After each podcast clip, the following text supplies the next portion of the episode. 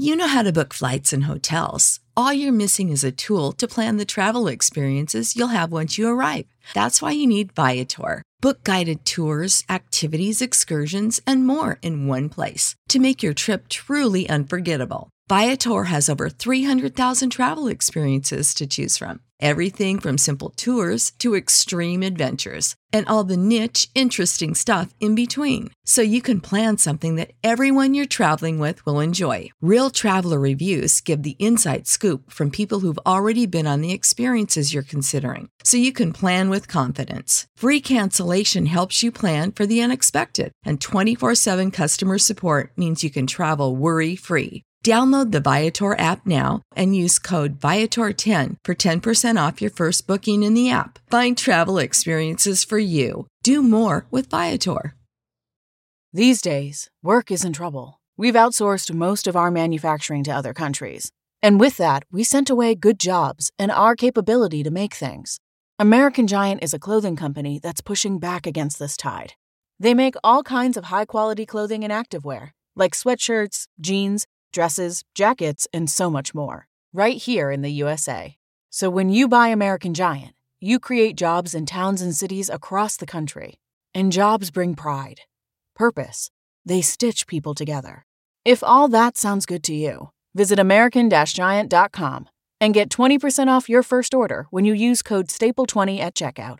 That's 20% off your first order at American Giant.com with promo code STAPLE20.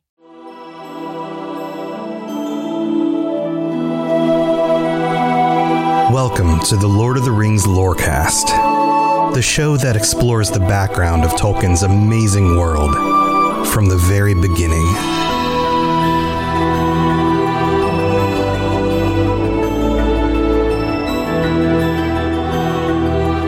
So now that you are more aware of the Valar, the individuals who are the earliest personalities at the beginning of this story, we can get into more of the details that are happening at the very beginning of time.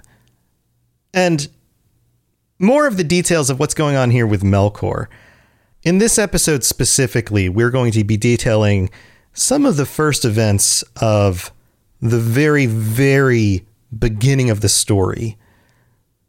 Melkor's first construction of his his first fortress, the first assault on the Valar themselves, the construction of light, and the really interesting way that light works in Tolkien's mythology. So let's get right into it because there are some very interesting details here in the way that the origins of both of these concepts come about. And I think that there is an interplay here between light and darkness that starts at the very beginning of this story. And I think that these themes are here on purpose. So let's just get into the details and I'll save a lot of the theme talk for later. So, in the very beginning of the story, of course, and we've talked about this a little bit on some of the previous episodes, you have the building of the world, and then you have Melkor showing up and messing everything up, right? We've gone over that. And then Tulkas shows up. Tulkas the Strong. Remember him? He was the Valar who's basically the uh, the heavyweight wrestler of the group who comes in, who's able to kick Melkor's butt and basically drives him off to some part of the world where Melkor can flee and regain his strength for a while. And this is about all we get from the very first conflicts. That these conflicts happen for a very long period of time and then the last to show up in the world of all of the Valar is Tulkas, who shows up and kicks Melkor's butt. Melkor flees and heads off somewhere else. And then the next thing we find out is that because Melkor is headed off into the outer darkness somewhere, Tulkas takes a break. He basically takes a nap he relaxes. And for a time, the Valar are able to go about their business. And in this version of Arda, they basically have the entire world to work with. They can do what they want in order to sculpt and make the world the way they see fit. And we don't have a lot of specific detail about this other than the creation of the lamps. We have an understanding that there's these encircling seas, that the world itself is kind of this plate shape, potentially. It's flat. It is not a sphere yet, it is a flat shape. There's land, there are seas on kind of this big plate. And in the north and in the south are created these pillars. Aule and Yavanna work together to create these mighty lamps, these pillars and these lamps. And Varda shows up with Manwë. Manwë hollows out the lamps, and Varda fills the lamps with light. There's one in the north and one in the south. And this makes sense from a kind of basic standpoint, right? We understand two light points in the sky the sun and the moon. And so we've got lamps in the sky, sort of. A northernmost light source and a southernmost light source.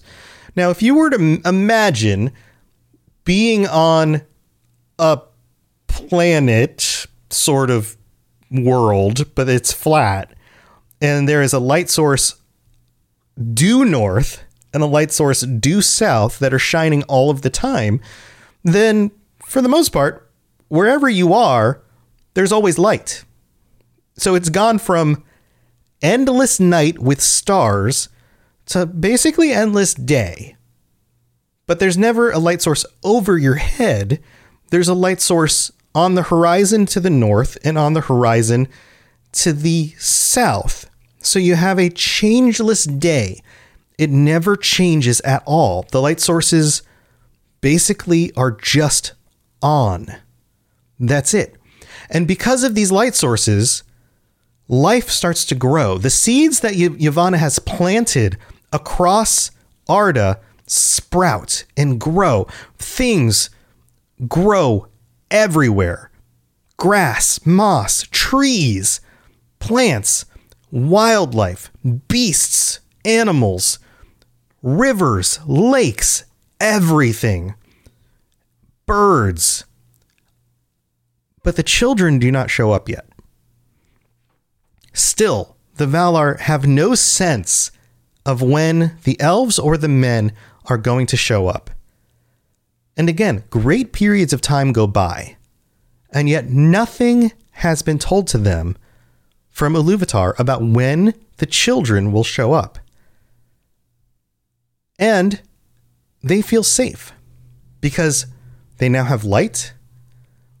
Melkor seems to have been forgotten. He's been cast off into the darkness. It seems as if he's left the plane of existence at this point. He's left Arda. It feels like he's gone off. It seems like into the void.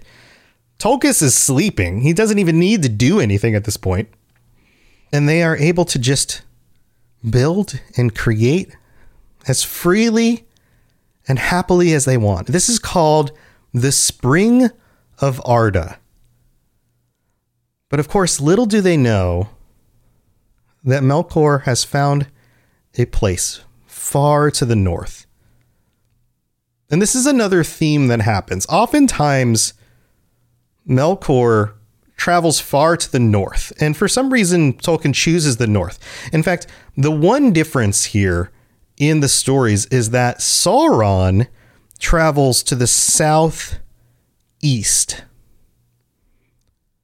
Mel- uh, Mordor is southeast on the maps of Middle Earth. Melkor almost always creates his fortresses to the north. And this is a theme you'll notice in future content that I, that I talk about. But he travels to the far north and they're not even looking for him. The, the Valar are not seeking him. And he uses the shadows and he delves deep underneath the mountains where they, they cannot see him. And he creates his first fortress underneath the mountains, deep, deep underground. And he calls it Utumno. And it's a stronghold. And his evil starts soaking into the the earth itself. His hatred and his evil starts flowing into the rivers and into the earth and it starts rotting everything. And it says here in the texts that green things fell sick and rotted, and rivers were choked with weeds and slime, and fens were made, rank and poisonous, the breeding places of flies, and forests grew dark and perilous, the haunts of fear. And this is the first time that we see in this next passage that I'm about to read not just the conversion of places and even the vegetation, but animals. The beasts became monsters of horn and ivory and dyed the earth with blood. And remember on previous episodes, I talked about how Melkor made things, but more often he took the things that were made by others and changed them. He was taking the wildlife, the plants and the animals, and changing them. And he didn't yet have the children of the Iluvatar, but he did have the animals. And he turned them into his own servants here. It says, but Melkor trusted in the strength of Utumno and the might of his servants. And his servants servants here are not just the creatures, not just the animals that are turned to his servants, but also, and I haven't talked a whole lot about this yet, but the lesser powers, the lesser spirits. There aren't just Valar, but there are Maiar like Elorin, Gandalf. I talked about Elorin on the previous episode a little bit. And there are many Maiar. There are many lesser spirits who are working alongside the Valar. And many of those lesser spirits have already been converted over by Melkor to follow him.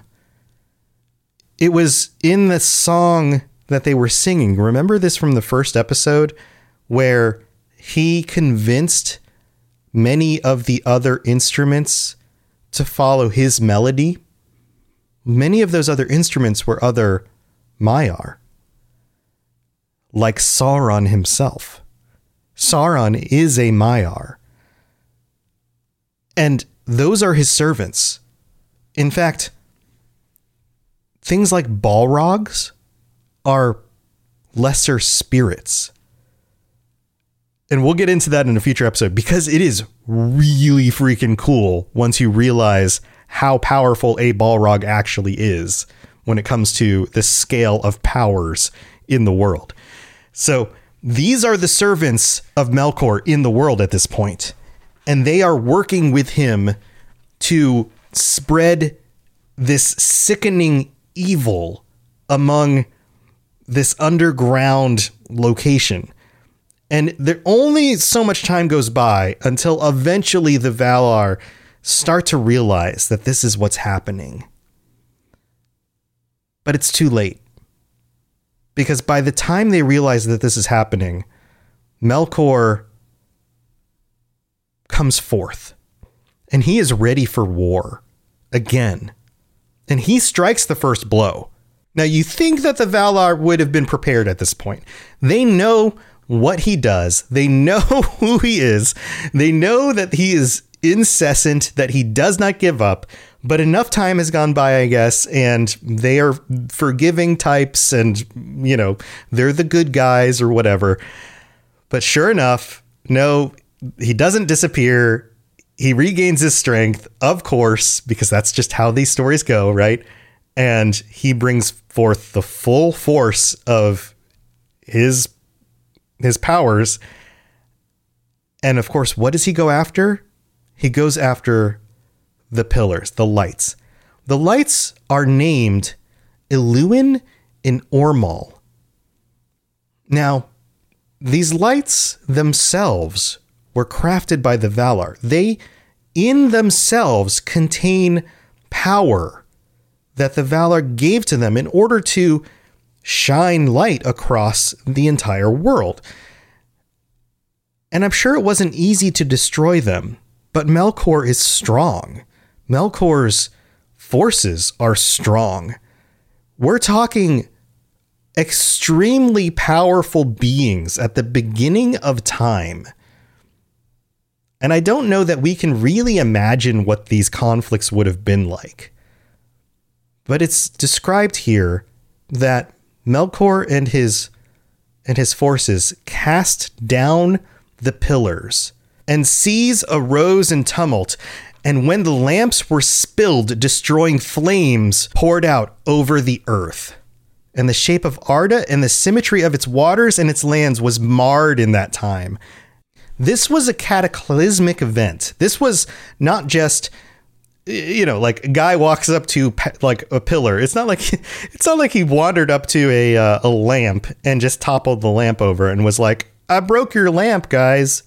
no, no. This was this was these beings, these cosmic powers created something the equivalent of a floating star almost that was attached to the ends of the earth and then he destroyed them and it created earthquakes and volcanic activity.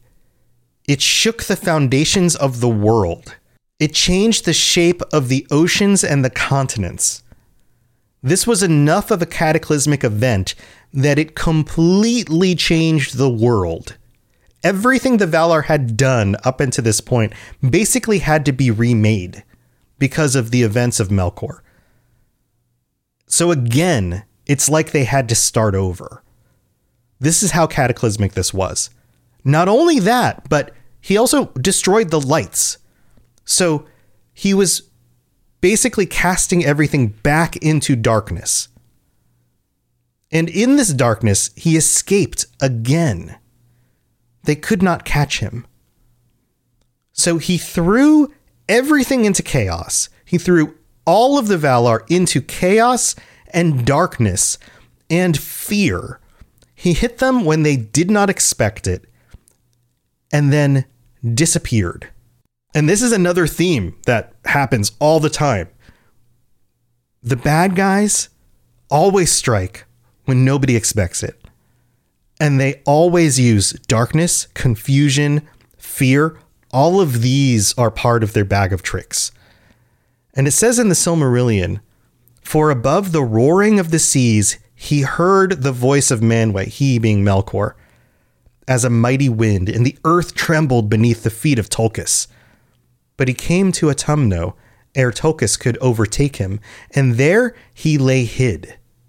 And the Valar could not at that time overcome him, for the greater part of their strength was needed to restrain the tumults of the earth, and to save from ruin all that could be saved of their labor.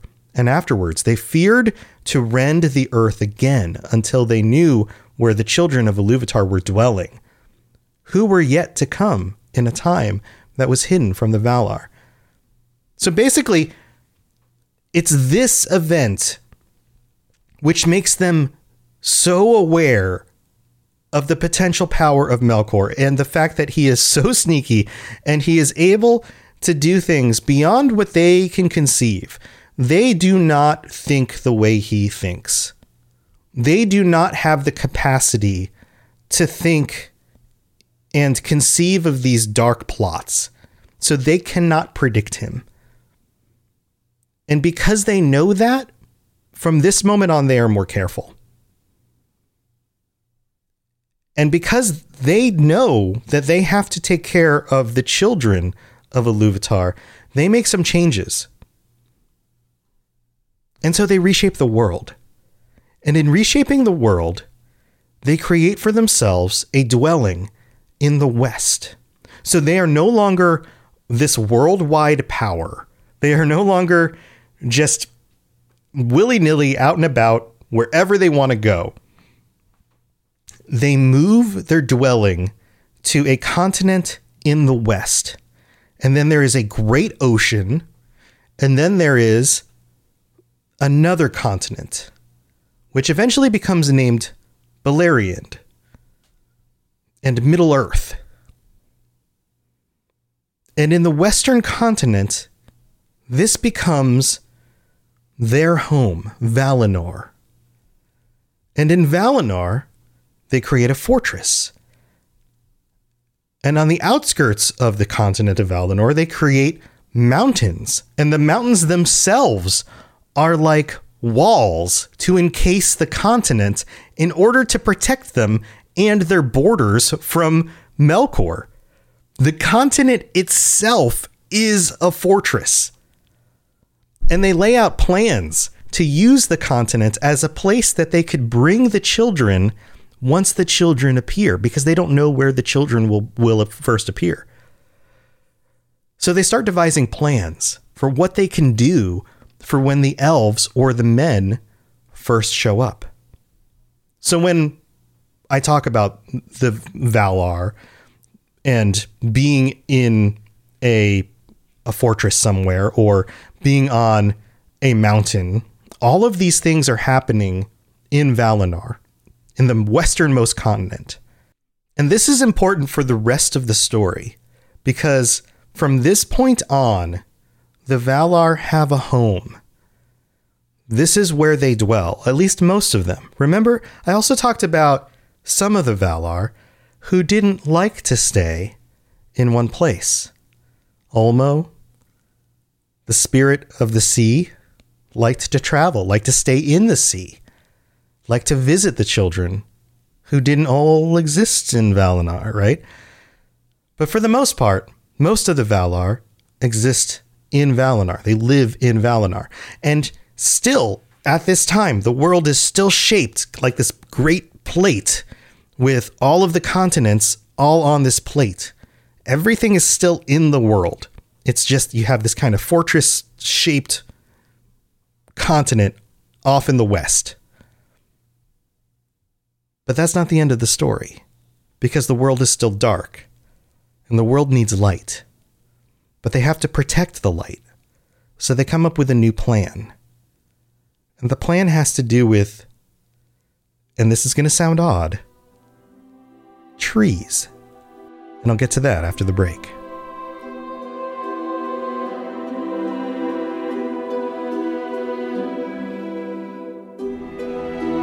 So let me tell you a little story. You know that we get sponsors on these podcasts, and Eufy, who does these smart locks with video cameras in them, reached out and they sent me a smart door lock with a 2K camera, a doorbell, and a finger reader, all the bells and whistles. And I was like, okay, cool. They sent it to me.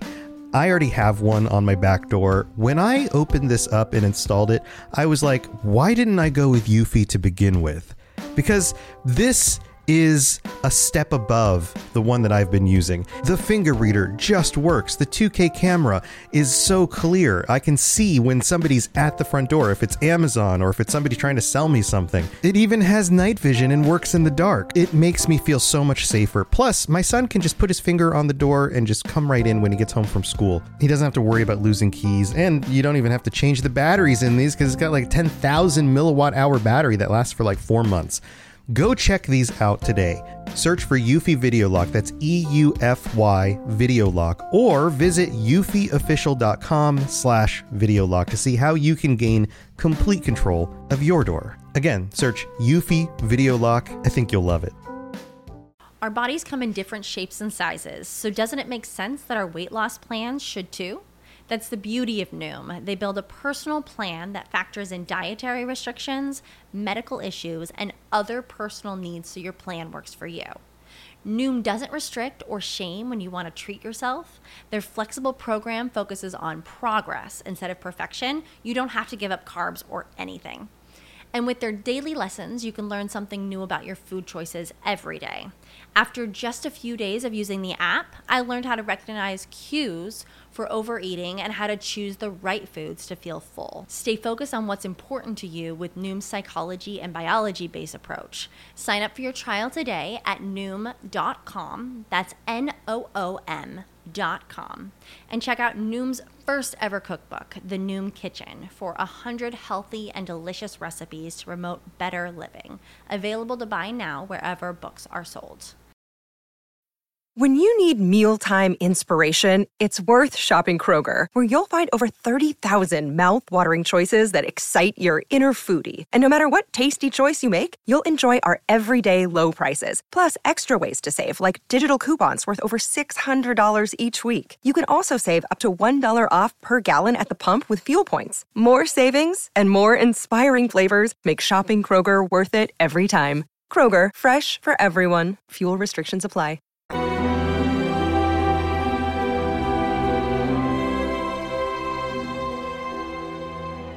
Thanks again for tuning into the Lord of the Rings Lorecast, and a big thank you to our patrons, and especially uh, thanks to our newest patron.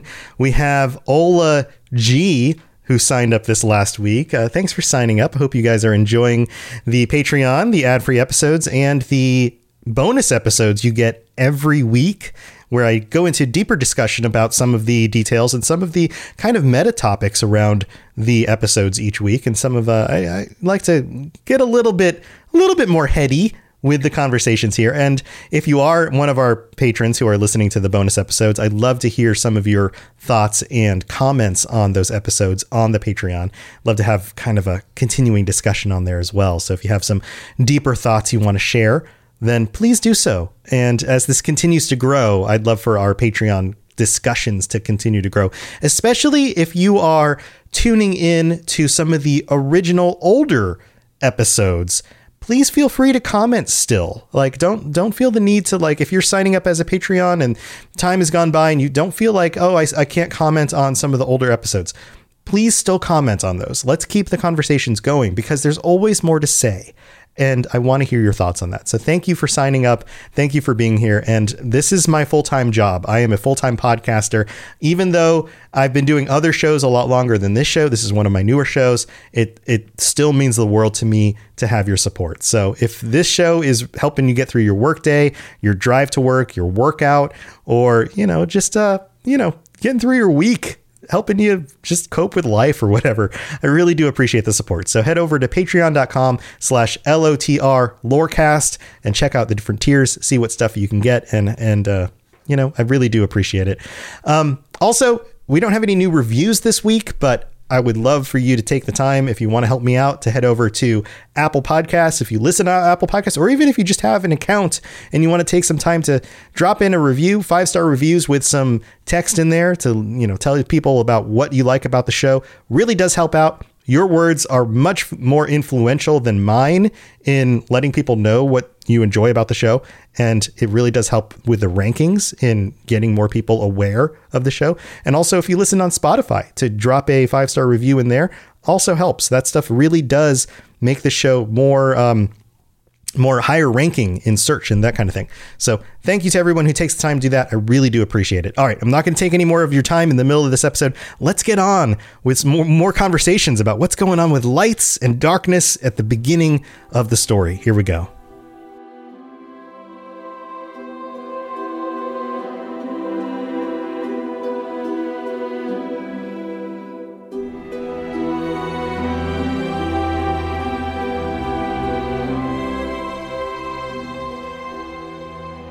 I talk a lot about themes in this podcast.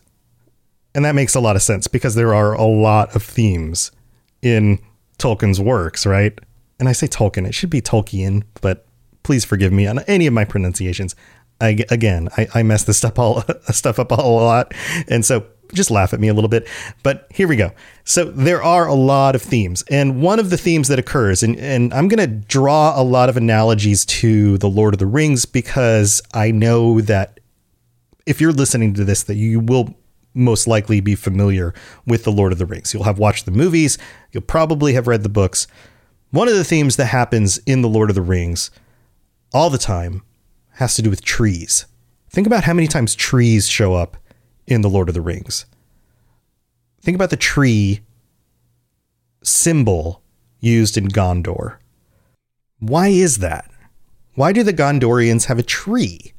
What's with the big tree at the top of Minas Tirith? What's with the golden trees of Lothlorien? Why all the trees? So many trees, right? Trees are everywhere. I mean, trees are are everywhere. But what's with the tree symbolism and why are trees so important? Yeah, okay, they they they represent growth, they represent rebirth in the fact that like the tree grows another leaf, it has to represent at least the, the tree in Gondor has to represent the coming back of a king, all of that stuff. But the, there's a lineage with those trees specifically, and that lineage goes all the way back to Valinor. Valinor? I should say Valinor. so here, get this. Get this. This line directly from the Silmarillion. Quote, and as they watched, upon the mound there came forth two slender shoots, and silence was over all the world in that hour. Nor was there any other sound save the chanting of Yavanna. Now remember, Yavanna, plants, growth, under her song, the saplings grew and became fair and tall, and came to flower. And thus there awoke in the world the two trees of Valinor. Of all things which Yavanna made, they have most renown. And about their fate, all the tales of the elder days are woven. These two trees are two of the most important things to have ever been created. Not just for symbolism, but for life itself to exist. One of them is golden, and one of them is silver. Their names are Laurelin, the gold tree, and Telperion, the silver tree. They brought light to the land. These trees glowed. They weren't just trees, they were lights. They brought warmth and light to the world. So, similarly to these orbs, which were created in the north and the south, now instead in Valinor, in the city of the gods, but as we understand them, they're more spirits, right? In the city of these powerful spirits, protected by mountain ranges and fortresses, there are these two gigantic trees. And what's cool about this is you have a golden one and a silver one. And again, think about the sun and the moon. And they wax and they wane, alternating. So while the golden one, Laurelin, lights up, the silver one, Telperion, dims. And then the silver one starts to light up and the golden one dims. And so the color of the light alternates across the land. It's such a cool imagery and such a unique idea. I talk about how Tolkien's ideas often connect to other mythologies and things like that. I'm not sure. I'm going to have to do a little bit of research on this. I'm not sure how this connects to anything else mythological specifically. I'm sure there's some connection here, but this one seems to be mostly unique, at least in my basic understanding as of recording this right now. And they have a lineage these trees, and I'm going to go into more detail about this in the future, but the trees in the stories from this part forward, not every tree, but the trees in the rest of the stories, the trees in Lothlorien, the tree of Gondor are descendants from these trees. These trees are callbacks. These trees represent not just physical descendants, but also spiritual descendants from the powers that created the world. This idea that all of these stories descend from this original story. Everything's connected from this point forward. The power of the light of the trees itself is one of the most beautiful, enchanting, powerful things in the entire story. The want to possess that light, the want to be in that light, the want to consume that light, the want to take that light and be able to carry it forward and hold on to that light.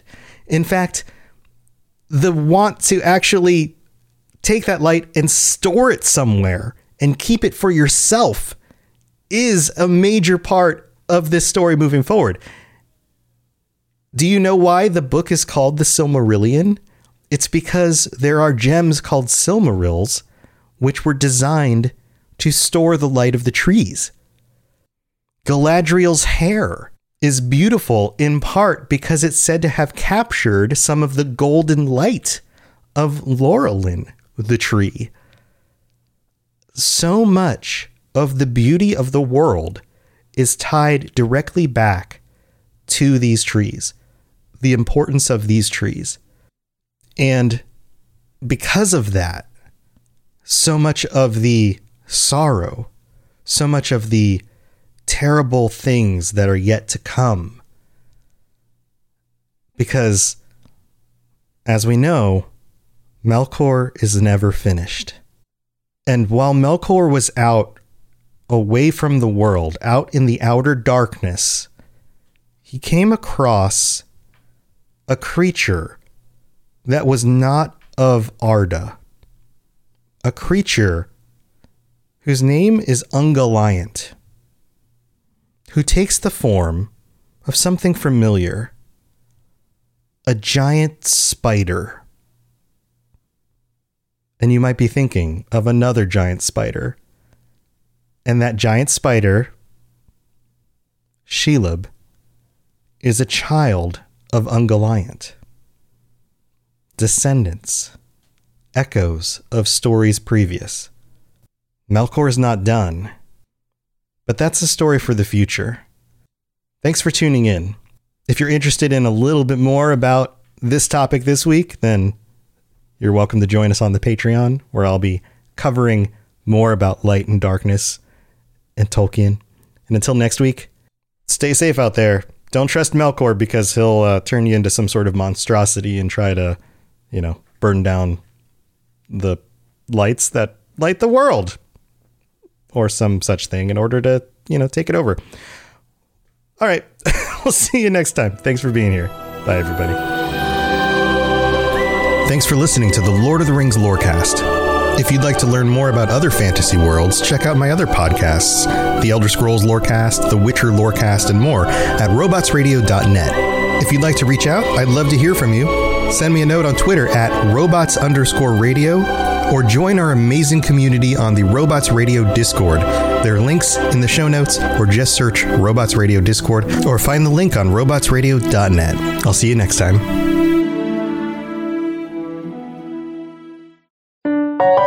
Robots Radio. Games, lore, stories, community. Just press play.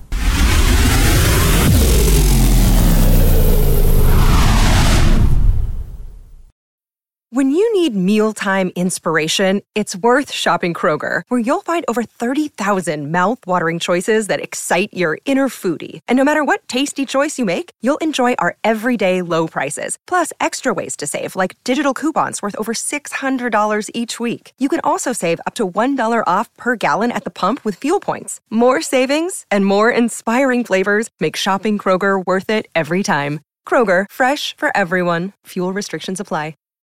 When you need mealtime inspiration, it's worth shopping Kroger, where you'll find over 30,000 mouth-watering choices that excite your inner foodie. And no matter what tasty choice you make, you'll enjoy our everyday low prices, plus extra ways to save, like digital coupons worth over $600 each week. You can also save up to $1 off per gallon at the pump with fuel points. More savings and more inspiring flavors make shopping Kroger worth it every time. Kroger, fresh for everyone. Fuel restrictions apply.